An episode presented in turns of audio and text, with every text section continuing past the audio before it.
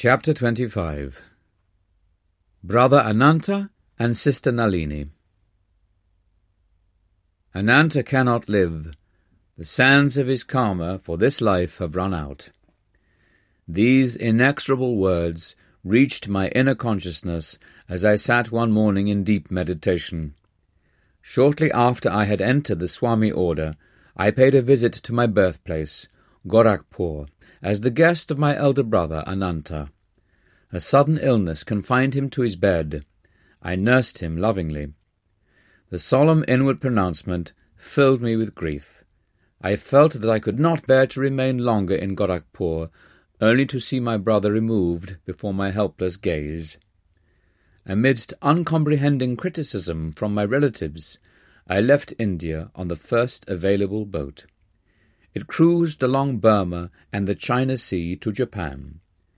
I disembarked at Kobe, where I spent only a few days. My heart was too heavy for sightseeing. On the return trip to India, the boat touched at Shanghai. There, Dr. Misra, the ship's physician, guided me to several curio shops, where I selected various presents for Sri Yukteswar and my family and friends. For Ananta, I purchased a large carved bamboo piece. No sooner had the Chinese salesman handed me the bamboo souvenir than I dropped it on the floor, crying out, I have bought this for my dear dead brother. A clear realization had swept over me that his soul was just being freed in the infinite. The souvenir was sharply and symbolically cracked by its fall. Amidst sobs, I wrote on the bamboo surface, for my beloved Ananta, now gone. My companion, the doctor, had been observing me with a sardonic smile. Save your tears, he remarked. Why shed them until you're sure he's dead? When our boat reached Calcutta, Dr. Misra again accompanied me. My youngest brother Bishnu was waiting to greet me at the dock. I know Ananta has departed this life, I said to Bishnu before he had time to speak. Please tell me, and the doctor here, when Ananta died. Bishnu named the date, which was the very day that I had bought the souvenirs in Shanghai. Look here, Dr. Misra ejaculated. Don't let any word of this get around. The professors will be adding a year's study of mental telepathy to the medical course, which is already long enough. Father embraced me warmly as I entered our home. You have come, he said tenderly. Two large tears dropped from his eyes. Ordinarily undemonstrative, he had never before shown me these external signs of affection. Outwardly the grave father, inwardly he possessed the melting heart of a mother. In all family affairs he played this dual parental role. Soon after Ananta's passing, my younger sister, Nalini was brought back from death's door by a divine healing. Before relating the story, I will refer to a few phases of our earlier life. The childhood relationship between Nalini and me had not been of the happiest nature. I was very thin, she was thinner still. Through an unconscious motive that psychologists will have no difficulty in identifying, I would often tease my sister about her appearance. Her retorts would be equally imbued with the callous frankness of extreme youth. Sometimes mother would intervene, temporarily ending the childish quarrels by a gentle box on my ear, as the elder ear. After her school years were over, Nalini was betrothed to Dr. Panchanan Bose, a likable young physician of Calcutta. Elaborate marriage rites were celebrated in due time. On the wedding night, I joined the large, jovial group of relatives in the living room of our Calcutta home. The bridegroom was leaning on an immense gold brocaded pillow, with Nalini at his side. A gorgeous purple silk sari could not, alas, wholly hide her angularity. I sheltered myself behind the pillow of my new brother-in-law and grinned at him in friendly fashion. He had never seen Nalini until the day of the nuptial ceremony, when he finally learned what he was getting in the matrimonial lottery. Feeling my sympathy, Dr. Bose pointed unobtrusively to Nalini and whispered in my ear, Say, what's this? Why, doctor, I replied, it is a skeleton, for your observation. As the years went on, Dr. Bose endeared himself to our family, who called on him whenever illness arose. He and I became fast friends, often joking together, usually with Nalini as our target. It is a medical curiosity, my brother in law remarked to me one day. I have tried everything on your lean sister cod liver oil, butter, malt, honey, fish, meat, eggs, tonics. Still she fails to bulge even one hundredth of an inch. A few days later, I visited the Bose home. My errand there took only a few minutes. I was leaving unnoticed, I thought, by Nalini. As I reached the front door, I heard her voice, cordial but commanding. Brother, come here. You are not going to give me the slip this time. I want to talk with you. I mounted the stairs to her room. To my surprise, she was in tears. Dear brother, she said, let us bury the old hatchet. I see that your feet are now firmly set on the spiritual path. I want to become like you in every way. She added hopefully, You are now robust in appearance. Will you help me? My husband does not come near me, and I love him so dearly. But my chief desire is to progress in God realization, even if I must remain thin and unattractive. My heart was deeply touched at her plea. Our new friendship steadily progressed. One day she asked to become my disciple. Train me in any way you like, I put my trust in God instead of tonics. She gathered together an armful of medicines and poured them down a drain outside her window. As a test of her faith, I asked her to omit from her diet all fish, meat, and eggs. After several months, during which Nalini had strictly followed the various rules I had outlined, and had adhered to her vegetarian diet in spite of numerous difficulties, I paid her a visit. Sis, you have been conscientiously observing the spiritual injunctions. Your reward is near. I smiled mischievously. How plump do you want to be? As fat as our aunt, who hasn't seen her feet in years? No, but I long to be as stout as you are. I replied solemnly, By the grace of God, as I have spoken truth always, I speak truly now. Through the divine blessings, your body shall verily change from today. In one month it shall have the same weight as mine. These words from my heart found fulfillment. In thirty days, Nalini's weight equalled mine. The new roundness gave her beauty. Her husband fell deeply in love. Their marriage, begun so inauspiciously, turned out to be ideally happy. On my return from Japan, I learned that during my absence, Nalini had been stricken with typhoid fever. I rushed to her home and was aghast to find her extremely emaciated. She was in a coma. My brother in law told me before her mind became confused by illness, she often said, If Brother Mukunda were here, I would not be faring thus. He added tearfully, The other doctors and I see no ray of hope. After her long bout with typhoid, blood dysentery has now set in. I tried to move heaven and earth with my prayers. Engaging an Anglo Indian nurse, who gave me full cooperation, I applied on my sister various yoga methods of healing. The blood dysentery vanished. But Dr. Bose shook his head mournfully.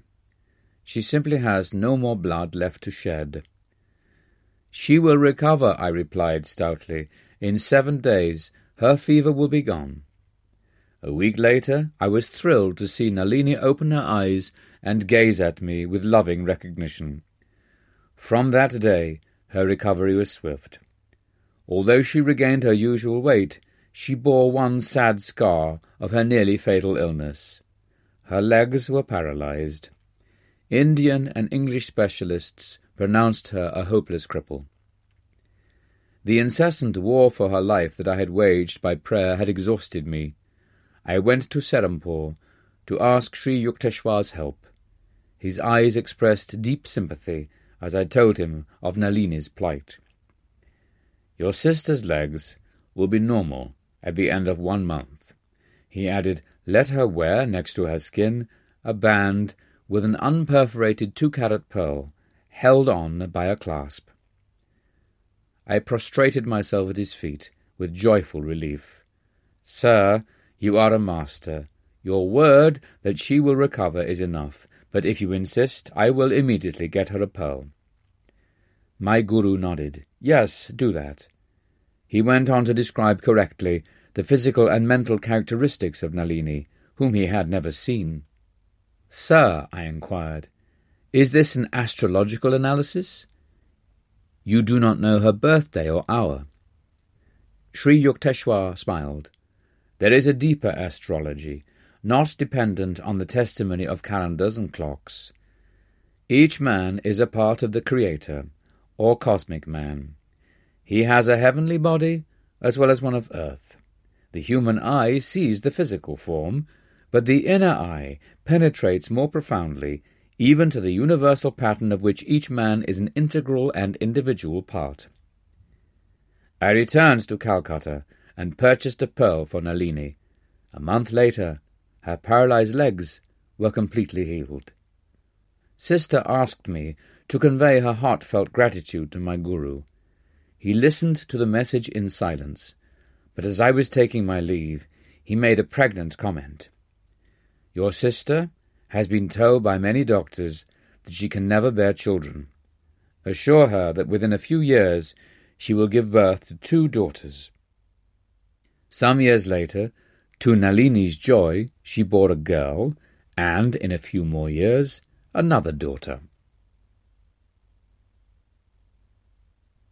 Chapter 26 The Science of Kriya Yoga The science of Kriya Yoga, mentioned so often in these pages, became widely known in modern India through the instrumentality of Lahiri Mahashai, my Guru's Guru.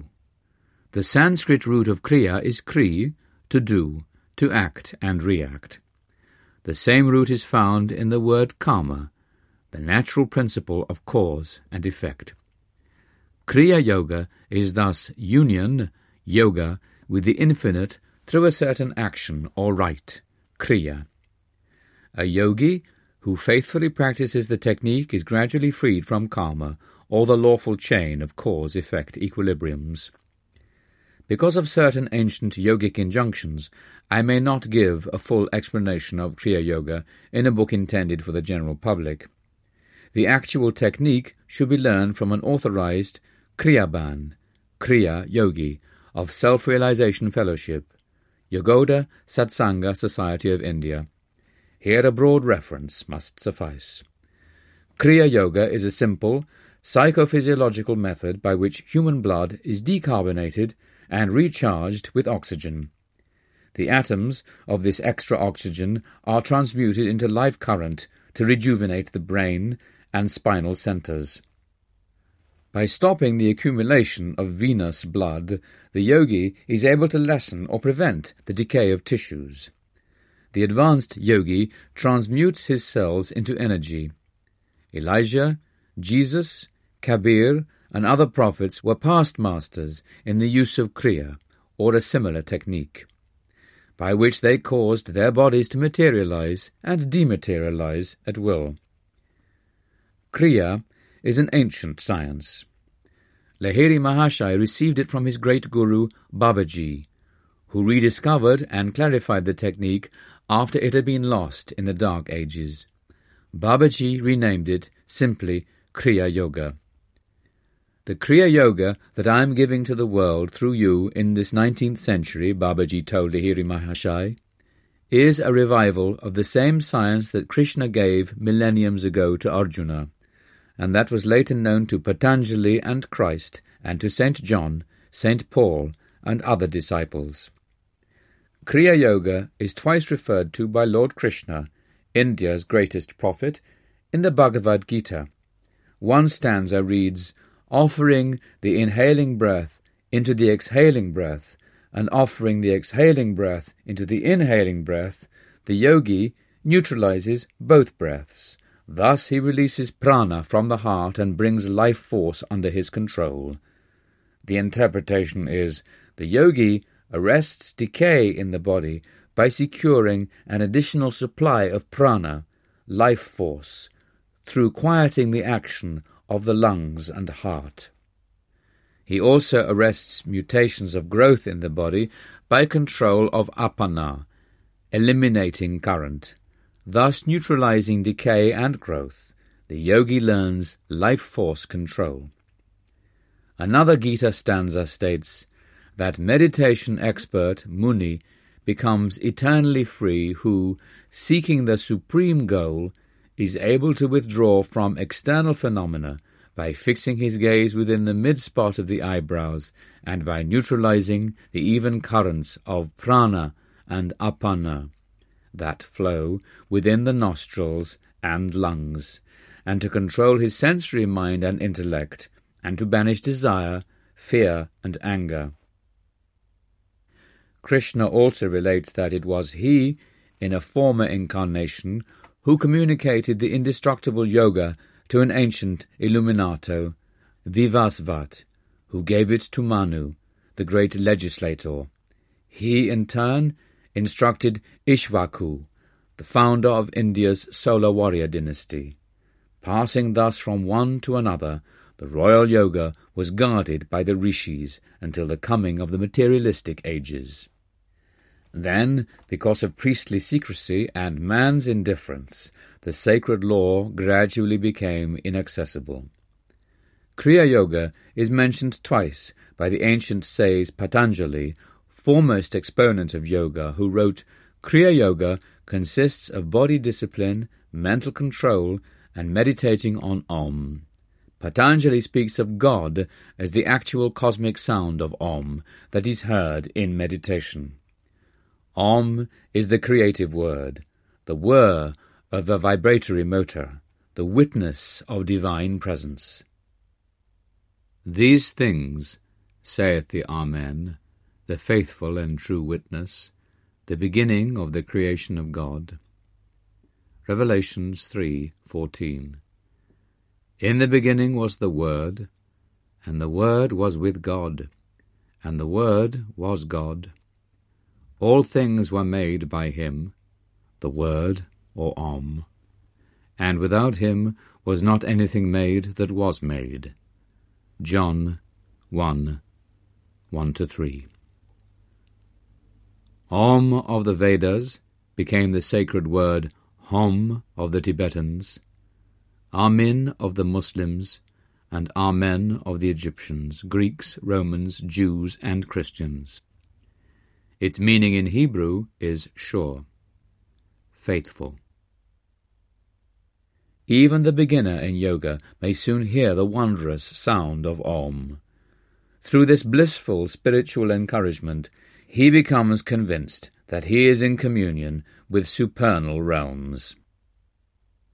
Patanjali refers a second time to the Kriya technique or life force control thus Liberation can be attained by that pranayama which is accomplished by disjoining the course of inspiration and expiration.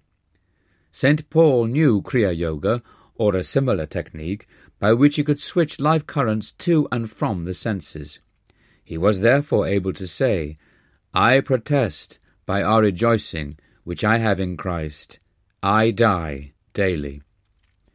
By a method of centering inwardly all bodily life force, which ordinarily is directed only outwardly, to the sensory world, thus lending it a seeming validity, St. Paul experienced daily a true yoga union with the rejoicing, bliss of the Christ consciousness. In that felicitous state, he was conscious of being dead to or freed from sensory delusions, the world of Maya. In the initial states of God communion, Sabikalpa Samadhi, the devotee's consciousness merges in the cosmic spirit. His life force is withdrawn from the body, which appears dead, or motionless and rigid. The yogi is fully aware of his bodily condition of suspended animation. As he progresses to higher spiritual states, Nirvikalpa Samadhi, however, he communes with God without bodily fixation, and in his ordinary waking consciousness, even in the midst of exacting worldly duties. Kriya Yoga is an instrument through which human evolution can be quickened, Sri Yukteswar explained to his students. The ancient yogis discovered that the secret of cosmic consciousness is intimately linked with breath mastery. This is India's unique and deathless contribution to the world's treasury of knowledge. The life force, which is ordinarily absorbed in maintaining heart action, must be freed for higher activities by a method of calming and stilling the ceaseless demands of the breath.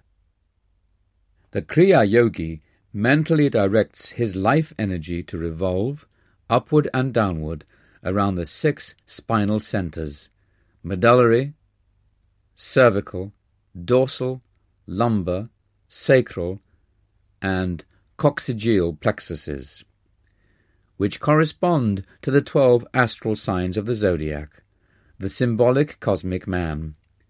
One half minute of revolution of energy around the sensitive spinal cord of man effects subtle progress in his evolution. That half minute of Kriya equals one year of natural spiritual unfoldment. The astral system of a human being, with six, twelve by polarity, inner constellations revolving around the sun of the omniscient spiritual eye, is interrelated with the physical sun and the twelve zodiacal signs. All men are thus affected by an inner and an outer universe. The ancient rishis discovered that man's earthly and heavenly environment, in a series of twelve year cycles, push him forward on his natural path. The scriptures aver that man requires a million years of normal, diseaseless evolution to perfect his human brain and attain cosmic consciousness. One thousand kriyas, practiced in eight and a half hours, gives the yogi, in one day, the equivalent of one thousand years of natural evolution. Three hundred and sixty-five thousand years of evolution in one year. In three years, a kriya yogi can thus accomplish by intelligent self-effort the same result that nature brings to pass in a million years. The Kriya shortcut, of course, can be taken only by deeply developed yogis. With the guidance of a guru, such yogis have carefully prepared their body and brain to withstand the power generated by intensive practice. The Kriya beginner employs his yogic technique only 14 to 24 times, twice daily. A number of yogis achieve emancipation in 6 or 12 or 24 or 48 years. A yogi who dies before achieving full realization carries with him the good karma of his past Kriya effort. In his new life, he is naturally propelled towards his infinite goal. The body of the average man is like a 50 watt lamp, which cannot accommodate the billion watts of power roused by an excessive practice of Kriya. Through gradual and regular increase of the simple and foolproof methods of Kriya, man's body becomes astrally transformed day by day and is finally fitted to express the infinite potentials of cosmic energy, which constitutes the first materially active expression of spirit. Kriya Yoga has nothing in common with the unscientific breathing exercises taught by a number of misguided zealots. Attempts to hold breath forcibly in the lungs are unnatural and decidedly unpleasant. Kriya practice, on the other hand, is accompanied from the very beginning by feelings of peace and by soothing sensations of regenerative effect in the spine. The ancient yogic technique converts the breath into mind stuff. By spiritual advancement, one is able to cognize the breath as a mental concept, an act of mind, a dream breath. Many illustrations could be given of the mathematical relationship between man's respiratory rate and the variations in his states of consciousness. A person whose attention is wholly engrossed, as in following some closely knit intellectual argument, or in attempting some delicate or difficult physical feat, automatically breathes very slowly. Fixity of attention depends on slow breathing. Quick or uneven breaths are an inevitable complement of harmful emotional states fear, lust, anger. The restless monkey breathes at the rate of 32 times a minute, in contrast to man's average of 18 times. The elephant, tortoise, snake, and other creatures noted for their longevity have a respiratory rate that is less than man's. The giant tortoise, for instance, which may attain the age of 300 years, breathes only four times a minute. The rejuvenating effects of sleep are due to man's temporary unawareness of body and breathing. The sleeping man becomes a yogi. Each night he unconsciously performs the yogic rite of releasing himself from bodily identification and of merging the life force with healing currents in the main brain region and in the six subdynamos of his spinal centers. Unknowingly, the sleeper is thus recharged by the cosmic energy that sustains all life.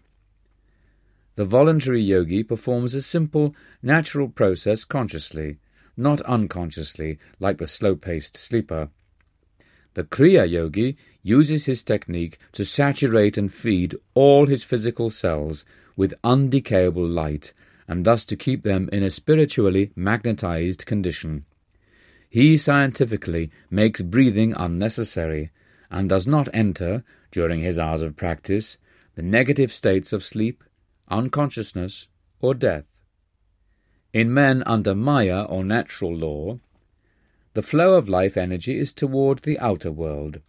The currents are wasted and abused in the senses. The practice of Kriya reverses the flow. Life force is mentally guided to the inner cosmos and becomes reunited with subtle spinal energies. By such reinforcement of life force, the yogi's body and brain cells are renewed by a spiritual elixir. Through proper food, sunlight, and harmonious thoughts, men who are led only by nature and her divine plan will achieve self realization in a million years. Twelve years of normal, healthful living are required to effect even slight refinements in brain structure. A million solar returns are exacted to purify the cerebral tenement sufficiently for manifestation of cosmic consciousness. A Kriya Yogi, however, by use of a spiritual science, removes himself from the necessity for a long period of careful observance of natural laws. Untying the cord of breath that binds the soul to the body, Kriya serves to prolong life and to enlarge the consciousness to infinity. The yoga technique overcomes the tug of war between the mind and the matter entangled senses, and frees the devotee to re inherit his eternal kingdom. He knows then that his real being is bound neither by physical encasement nor by breath. Symbol of mortal man's enslavement to air, to nature's elemental compulsions. Master of his body and mind, the Kriya Yogi ultimately achieves victory over the last enemy, death. So shalt thou feed on death, that feeds on men, and death, once dead, there's no more dying then. Introspection, or sitting in the silence, is an unscientific way of trying to force apart the mind and senses, tied together by the life force. The contemplative mind, attempting its return to divinity, is constantly dragged back toward the senses by the life currents. Kriya, controlling the mind directly through the life force, is the easiest, most effective, and most scientific avenue of approach to the infinite. In contrast to the slow, uncertain bullock cart theological path to God, Kriya Yoga may justly be called the airplane route. The yogic science is based on an empirical consideration of all forms of concentration and meditation techniques. Yoga enables the devotee to switch off or on at will life current to the five sense telephones of sight, sound, smell, taste, and touch. Attaining this power of sense disconnection, the yogi finds it simple to unite his mind at will with divine realms or with the world of matter. No longer is he unwillingly brought back by the life force to the mundane sphere of rowdy sensations and restless thoughts. The life of an advanced Kriya Yogi is influenced not by effects of past actions, but solely by directions from the soul. The devotee thus avoids the slow evolutionary monitors of egotistic actions, good and bad, of common life, cumbrous and snail-like to the eagle hearts. The superior method of soul living frees the yogi. Emerging from his ego prison, he tastes the deep air of omnipresence. The thraldom of natural living is, in contrast, set in a pace humiliating. Conforming his life merely to the evolutionary order, a man can command no concessionary haste from nature.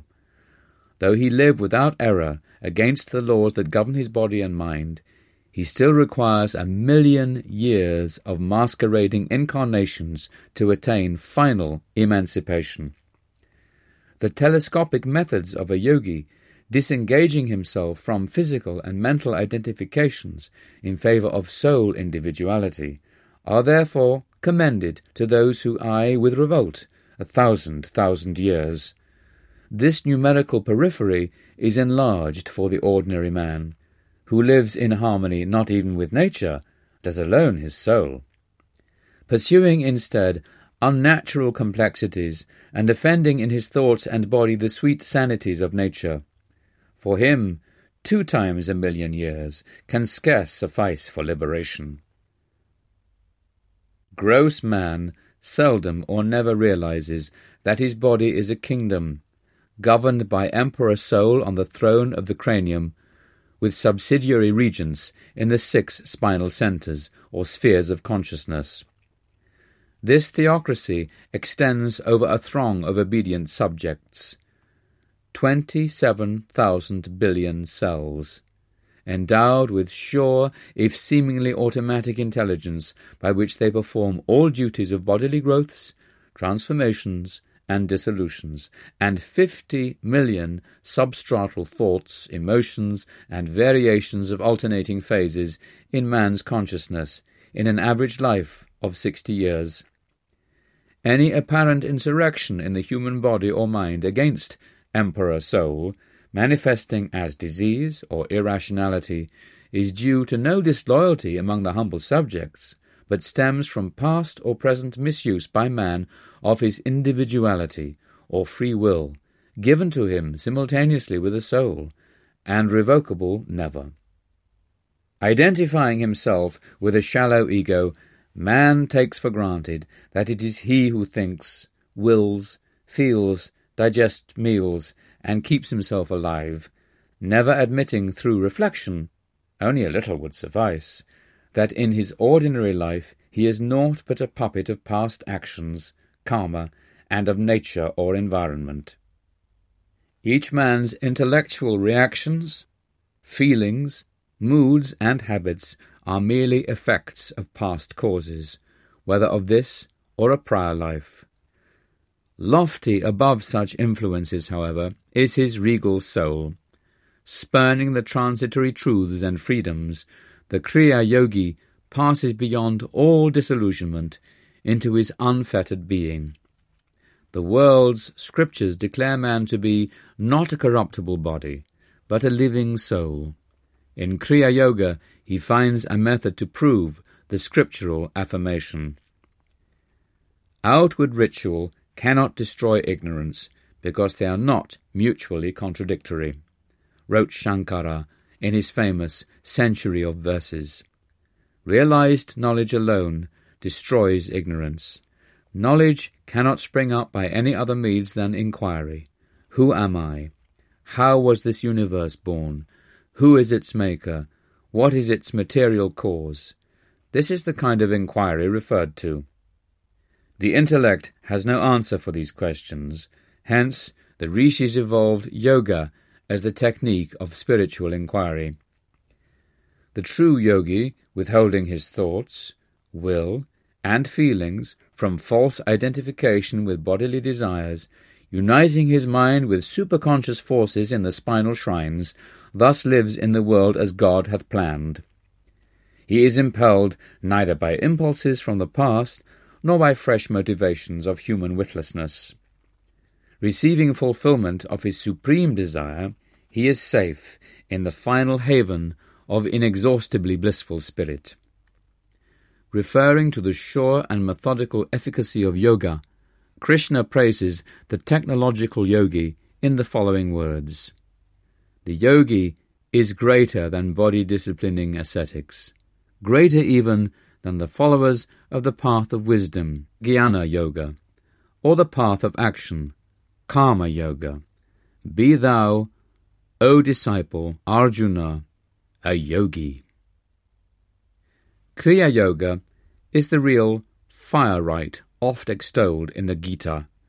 The yogi casts his human longings into a monotheistic bonfire, consecrated to the unparalleled God. This is indeed the true yogic fire ceremony, in which all past and present desires are fuel consumed by love divine. The ultimate flame receives the sacrifice of all human madness, and man is pure of dross. His metaphorical bones, stripped of all desirous flesh, his karmic skeleton bleached by the antiseptic sun of wisdom, inoffensive before man and maker, he is clean at last.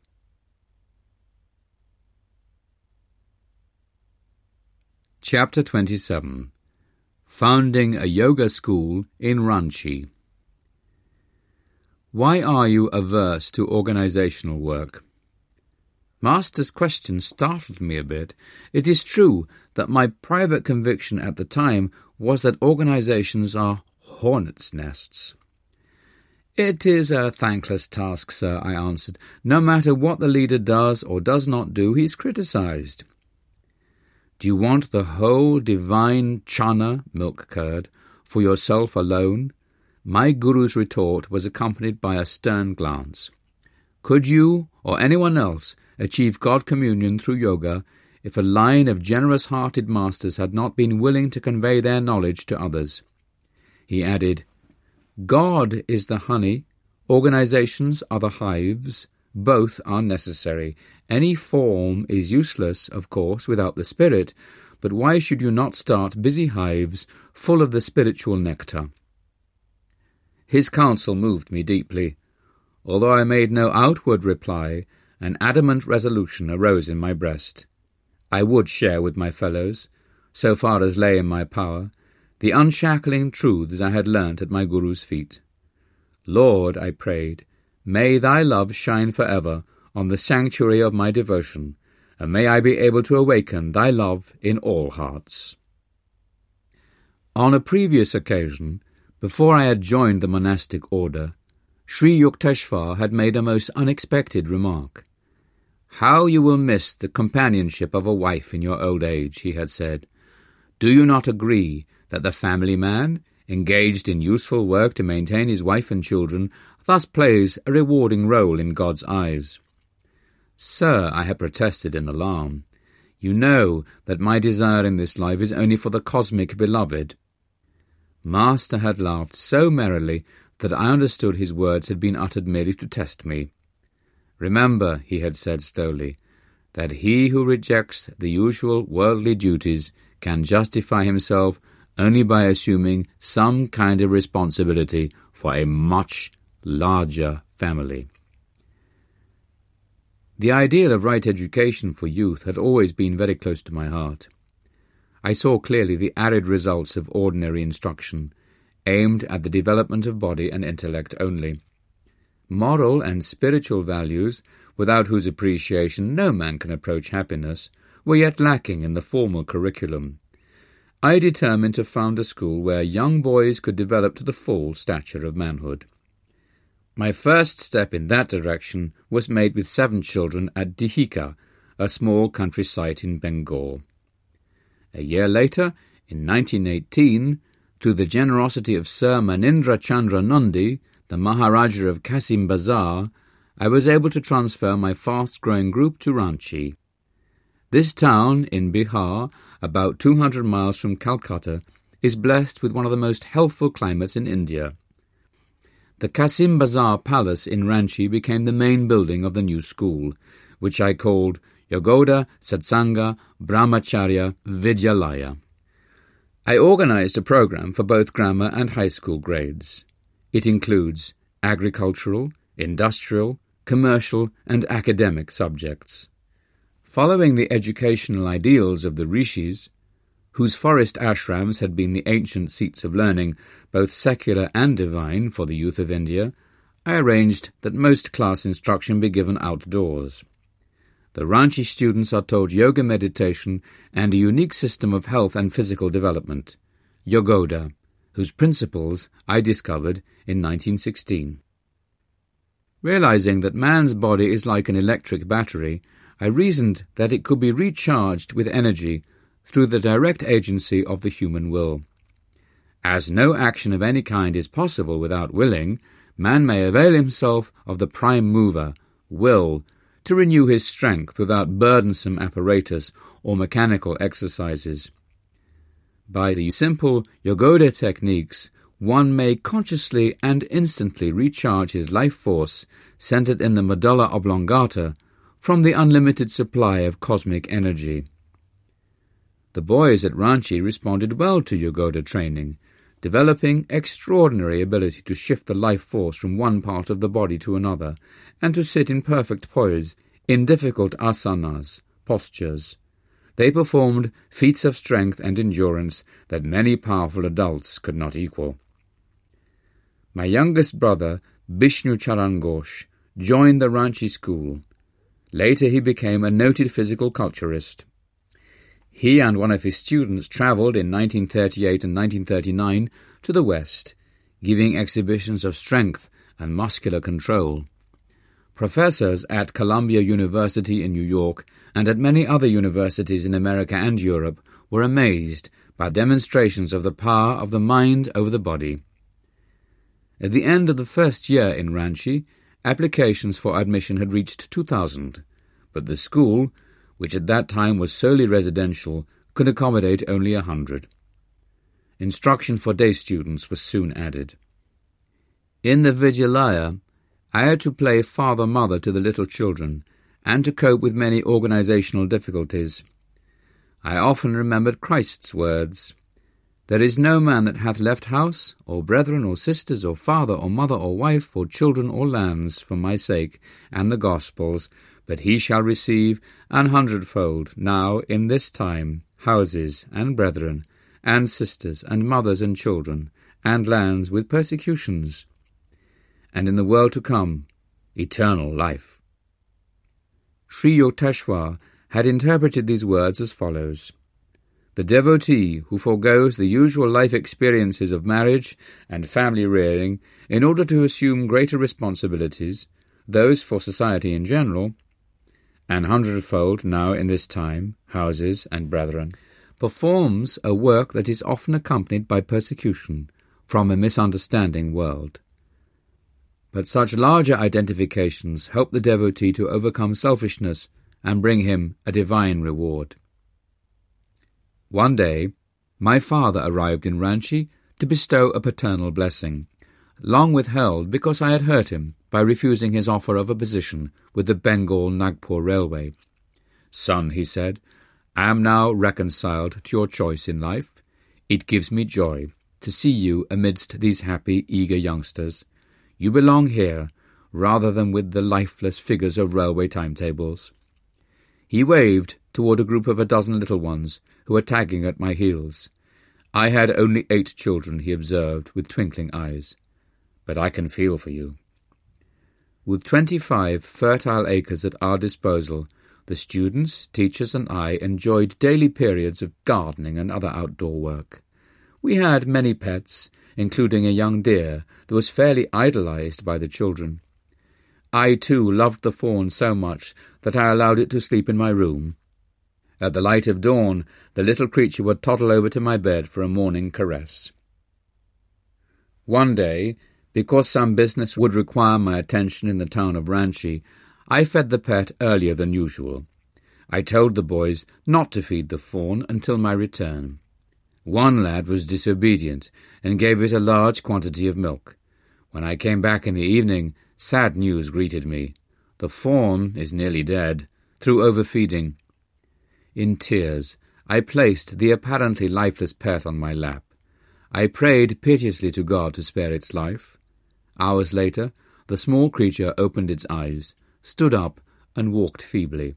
The whole school shouted for joy. But a deep lesson came to me that night, one I can never forget. I stayed up with the fawn until two o'clock when I fell asleep. The deer appeared in a dream and spoke to me. You are holding me back. Please let me go. Let me go. All right, I answered in the dream.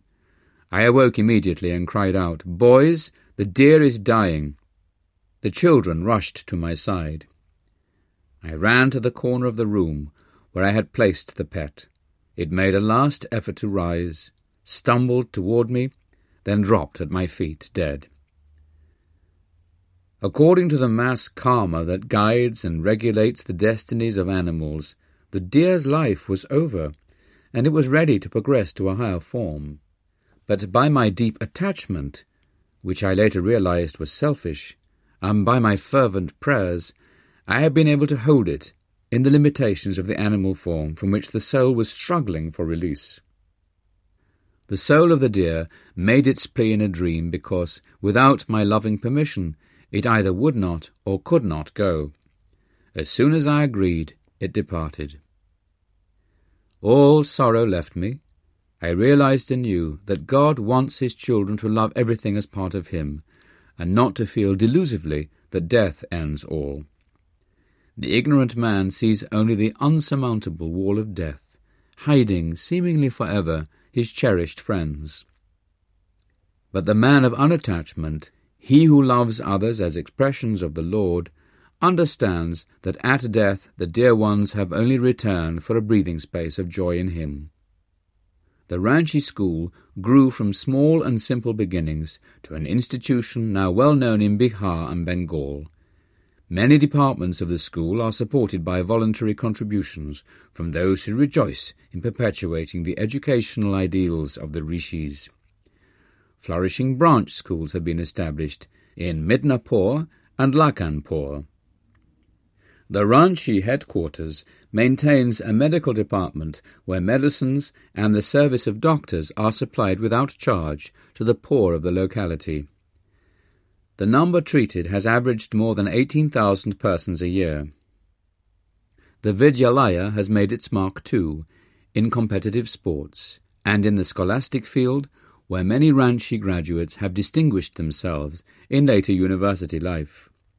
In the past three decades, the Ranchi School has been honoured by visits from many eminent men and women of East and West. Swami Pranabananda, the Benares saint with two bodies, came to Ranchi for a few days in 1918. As the great master viewed the picturesque classes under the trees and saw in the evening that young boys were sitting motionless for hours in yoga meditation, he was profoundly moved. Joy comes to my heart, he said, to see that Lahiri Mahasaya's ideals for the proper training of youth are being carried on in this institution. My Guru's blessings be on it. A young lad sitting by my side ventured to ask the great yogi a question. Sir, he said, shall I be a monk? Is my life only for God? Though Swami Pranabananda smiled gently, his eyes were piercing the future. Child, he replied, when you grow up, there is a beautiful bride waiting for you. The boy did eventually marry, after having planned for years to enter the Swami order. Some time after Swami Pranabananda had visited Ranchi, I accompanied my father to the house in Calcutta in which the yogi was temporarily staying. Pranabananda's prediction, made to me so many years before, came rushing to my mind. I shall see you with your father later on. As father entered the Swami's room, the great yogi rose from his seat and embraced my parent with loving respect. Bhagabati, he said, what are you doing about yourself? Don't you see your son racing to the infinite? I blushed to hear his praise before my father. The Swami went on. You recall how often our blessed Guru used to say, Banat, Banat, Banjai. So keep up Kriya Yoga ceaselessly and reach the divine portals quickly. The body of Pranabananda, which had appeared so well and strong during my amazing first visit to him in Benares, now showed definite aging, though his posture was still admirably erect. Swamiji, I inquired, looking straight into his eyes, please tell me, aren't you feeling the advance of age? As the body is weakening, are your perceptions of God suffering any diminution? He smiled angelically. The beloved is more than ever with me now. His complete conviction overwhelmed my mind and soul. He went on, I am still enjoying the two pensions, one from Bhagabati here and one from above. Pointing his finger heavenward, for a short time the saint was transfixed in ecstasy, his face lit with a divine glow. An ample answer to my question. Noticing that Pranabananda's room contained many plants and packages of seeds, I asked their purpose. I have left Benares permanently, he said, and am now on my way to the Himalayas. There I shall open an ashram for my disciples. These seeds will produce spinach and a few other vegetables. My dear ones will live simply, spending their time in blissful God union. Nothing else is necessary. Father asked his brother disciple when he would return to Calcutta. Never again, the saint replied. This year is the one in which Lahiri Mahasaya told me I would leave my beloved Benares forever and go to the Himalayas, there to throw off my mortal frame. My eyes filled with tears at his words, but the Swami smiled tranquilly. He reminded me of a little heavenly child, sitting securely on the lap of the Divine Mother. The burden of the years has no ill effect on a great yogi's full possession of supreme spiritual powers. He is able to renew his body at will. Yet sometimes he does not care to retard the aging process, but allows his karma to expand itself on the physical plane, using his present body as a time-saving device to preclude the necessity of working out remaining fragments of karma in a new incarnation. Months later, I met an old friend, Sanandan, who was one of Pranabananda's close disciples. My adorable guru is gone, he told me amidst sobs. He established a hermitage near Rishikesh and gave us loving training. When we were pretty well settled and making rapid spiritual progress in his company, he proposed one day to feed a huge crowd from Rishikesh. I inquired why he wanted such a large number. This is my last festival ceremony, he said. I did not understand the full implications of his words. Pranabanandaji helped with the cooking of great amounts of food. We fed about two thousand guests. After the feast, he sat on a high platform and gave an inspired sermon on the infinite. At the end, before the gaze of thousands, he turned to me as I sat beside him on the dais, and spoke with unusual force. Sanandan, be prepared. I am going to kick the frame. After a stunned silence, I cried loudly, Master, don't do it. Please, please don't do it. The crowd remained silent, wondering at my words. Pranabanandaji smiled at me, but his eyes were already beholding eternity. Be not selfish, he said, nor grieve for me. I have been long cheerfully serving you all. Now Rejoice and wish me Godspeed. I go to meet my cosmic beloved. In a whisper, Pranabanandaji added, I shall be reborn shortly. After enjoying a brief period of the infinite bliss, I shall return to earth and join Babaji. You shall soon know when and where my soul has been encased in a new body. He cried again, Sanandan, here I kick the frame, by the second Kriya Yoga. He looked at the sea of faces before us and gave a blessing. Directing his gaze inward to the spiritual eye, he became immobile. While the bewildered crowd thought he was meditating in an ecstatic state, he had already left the tabernacle of flesh and had plunged his soul into the cosmic vastness. The disciples touched his body, seated in the lotus posture, but it was no longer warm flesh. Only a stiffened frame remained. The tenant had fled to the immortal shore. As Sanandan finished his recountal, I thought, the blessed saint with two bodies was dramatic in his death as in his life. I inquired where Pranabananda was to be reborn. I consider that information a sacred trust, Sanandan replied. I should not tell it to anyone. Perhaps you may find out some other way. Years later, I discovered from Swami Keshabananda that Pranabananda, a few years after his birth in a new body, had gone to Badri Narayan in the Himalayas, and there joined the group of saints around the great Babaji. Chapter 28 Kashi Reborn and Discovered Please do not go into the water. Let us bathe by dipping our buckets.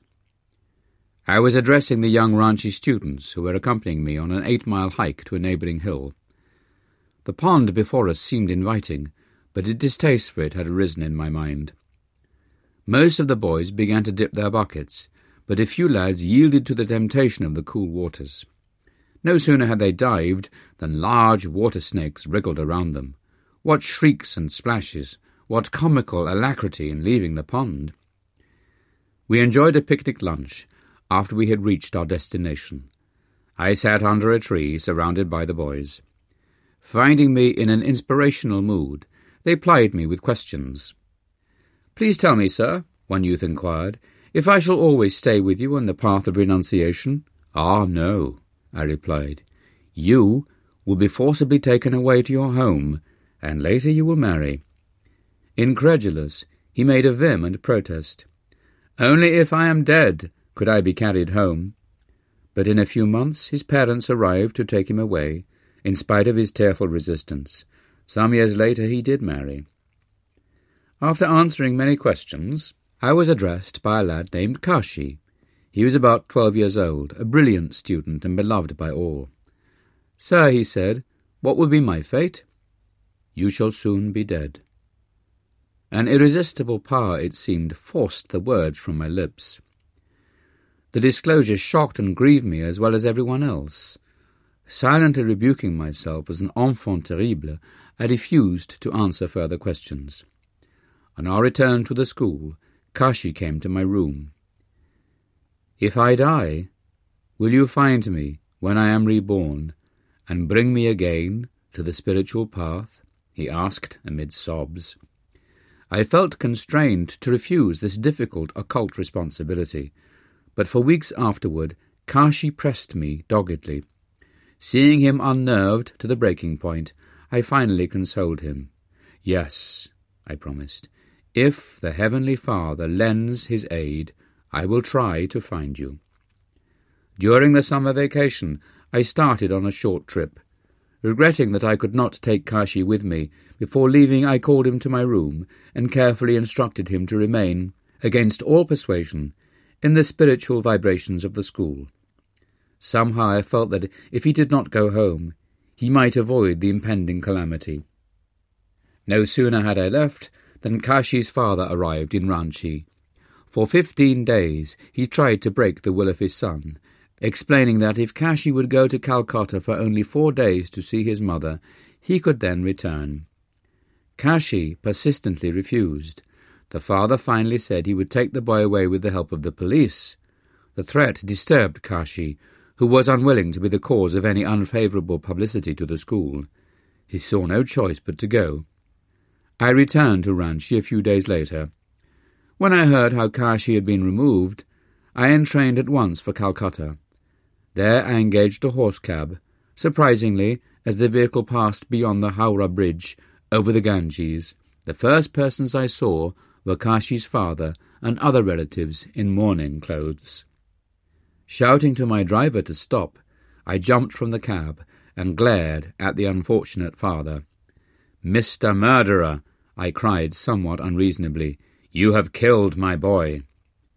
The father had already realized the wrong he had done in forcibly bringing Kashi to Calcutta. During the few days the boy had been there, he had eaten contaminated food, contracted cholera, and passed on. My love for Kashi and the pledge to find him after death, night and day haunted me. No matter where I went, his face loomed up before me. I began a memorable search for him, even as long ago I had searched for my lost mother. I felt that inasmuch as God had given me the faculty of reason, I must utilize it and tax my powers to the utmost in order to discover the subtle laws by which I could know the boy's astral whereabouts. He was a soul vibrating with unfulfilled desires, I realized, a mass of light floating somewhere amidst millions of luminous souls in the astral regions. How was I to tune in with him among so many vibrating lights of other souls? Using a secret yoga technique, I broadcast my love to Kashi's soul through the microphone of the spiritual eye, the inner point between the eyebrows.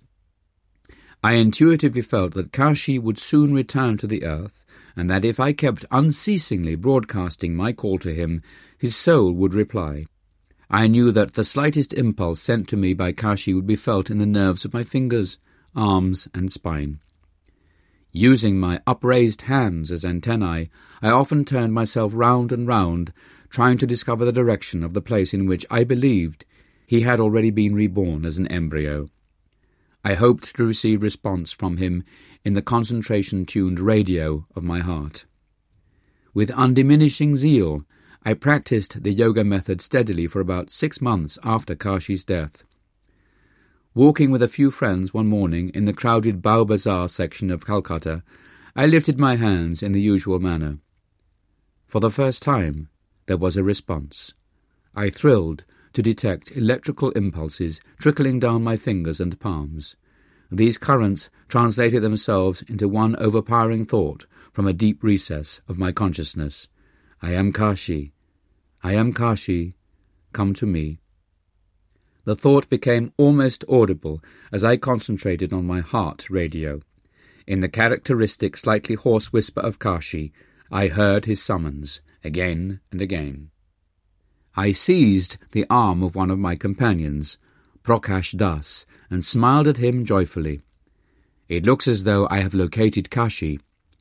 I began to turn round and round, to the undisguised amusement of my friends and the passing throng. The electrical impulses tingled through my fingers only when I faced towards a nearby path, aptly named Serpentine Lane. The astral currents disappeared when I turned in other directions. Ah, I exclaimed, Kashi's soul must be living in the womb of some mother whose home is in this lane. My companions and I approached closer to Serpentine Lane. The vibrations in my upraised hands grew stronger, more pronounced. As if by a magnet, I was pulled toward the right side of the road. Reaching the entrance of a certain house, I was astounded to find myself transfixed. I knocked at the door in a state of intense excitement, holding my very breath. I felt that my long and unusual quest had come to a successful end. The door was opened by a servant, who told me her master was at home. He descended the stairway from the second floor and smiled at me inquiringly. I hardly knew how to frame my question, at once pertinent and impertinent. Please tell me, sir, if you and your wife have been expecting a child for about six months? Yes, it is so, Seeing that I was a Swami, a renunciant attired in the traditional orange cloth, he added politely, Pray inform me how you know my affairs. When he heard about Kashi and the promise I had given, the astonished man believed my story. A male child of fair complexion will be born to you, I told him. He will have a broad face, with a cowlick atop his forehead. His disposition will be notably spiritual, I felt certain that the coming child would bear these resemblances to Kashi. Later I visited the child, whose parents had given him his old name of Kashi. Even in infancy, he was strikingly similar in appearance to my dear Ranchi student. The child showed me an instantaneous affection. The attraction of the past awoke with redoubled intensity.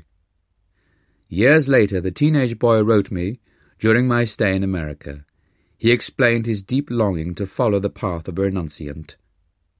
I directed him to a Himalayan master who accepted as a disciple the reborn Kashi.